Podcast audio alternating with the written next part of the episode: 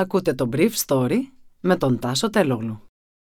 Χορηγός του Brief Story είναι το Avra Carbo. Avra Carbo, το ανθρακούχο φυσικό μεταλλικό νερό για να απογειώσεις κάθε στιγμή. Καλημέρα σας. Σήμερα είναι Δευτέρα, 11 Ιουλίου 2022 και θα ήθελα να μοιραστώ μαζί σας αυτά τα θέματα που μου έκανε εντύπωση. Απίστευτες ιστορίες με κοινοτικές επιδοτήσεις των κτηνοτρόφων, ενώ υπέστην με νέα ευρωπαϊκή επιθεώρηση επίγουν τα τοπικά σχέδια βοσκής που έπρεπε να έχουν εφαρμοστεί εδώ και μια δεκαετία. Μια αμφιλεγόμενη πολιτογράφηση που είχε επιχειρηθεί και πάλι το 2014.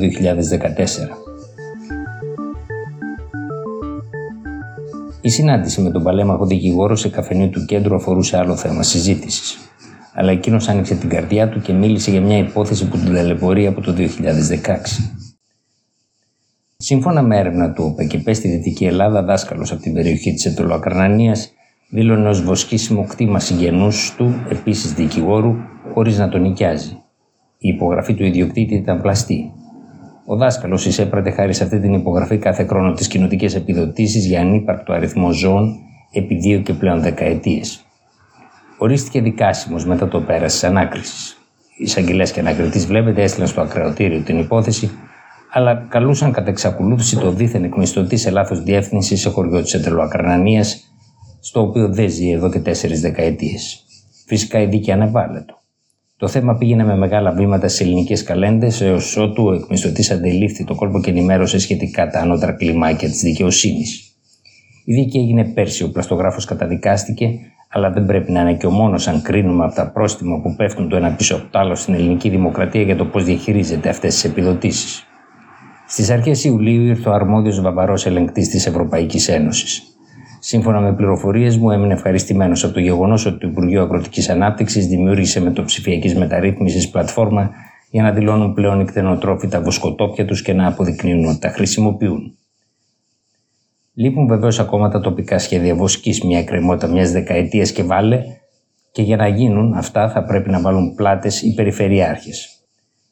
Μόνο εκείνος της Υπήρου, ο Αλέκος Καχρημάνης, είναι έτοιμος διότι η εφαρμογή τέτοιων σχεδίων θα στενοχωρήσει κάποιον κόσμο που έχει μάθει αλλιώς. Ο Γιασάμα Γιαβέφε κρίθηκε το 2019 ότι θα έπρεπε να μην εκδοθεί στην Τουρκία καθώς κινδύνευε η ζωή του. Έτσι ο Άριος Πάγος ανέτρεψε την απόφαση με την οποία το εφετείο νωρίτερα έδινε το πράσινο φως για την έκδοσή του. Ο Υπουργός Ανάπτυξης Άδωνης Γεωργιάδης έγραψε ότι η έκδοση του Αγιαβάφε θα έθετε σε κίνδυνο τη ζωή του. Από το σημείο αυτό στο σημείο να του χορηγηθεί η υπηκότητα υπάρχει όμως μεγάλη απόσταση. Και αυτή δεν μπορεί να την εξηγήσει μέχρι τώρα η κυβέρνηση.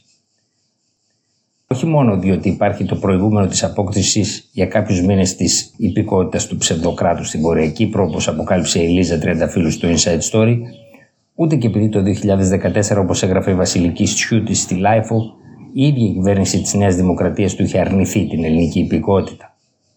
Φαίνεται ότι ο Ιαβέφε είναι υπήκοος και δύο ακόμα χωρών της Σερβίας και της Δομινικανής Δημοκρατίας.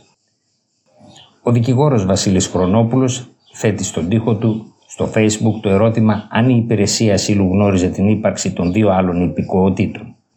Θεωρώ πως δεν τις γνώριζε, γράφει ο Χρονόπουλος. Σε αντίθετη περίπτωση δεν θα είχε δώσει άσυλο. Εφόσον διαπιστωθεί πως ο κ. Αγιαβέφε είναι πράγματι πολίτης άλλων κρατών, η υπηρεσία ασύλου πρέπει να προβεί σε ανάκληση της απόφασης χορήγησης ασύλου. Έτσι γίνεται σε κράτη δικαίου, ακόμα και αν έχει δώσει συστατική επιστολή ο ίδιος ο Θεός, καταλήγει ο Χρονόπουλος. Ήταν το Brief Story για σήμερα Δευτέρα, 11 Ιουλίου 2022.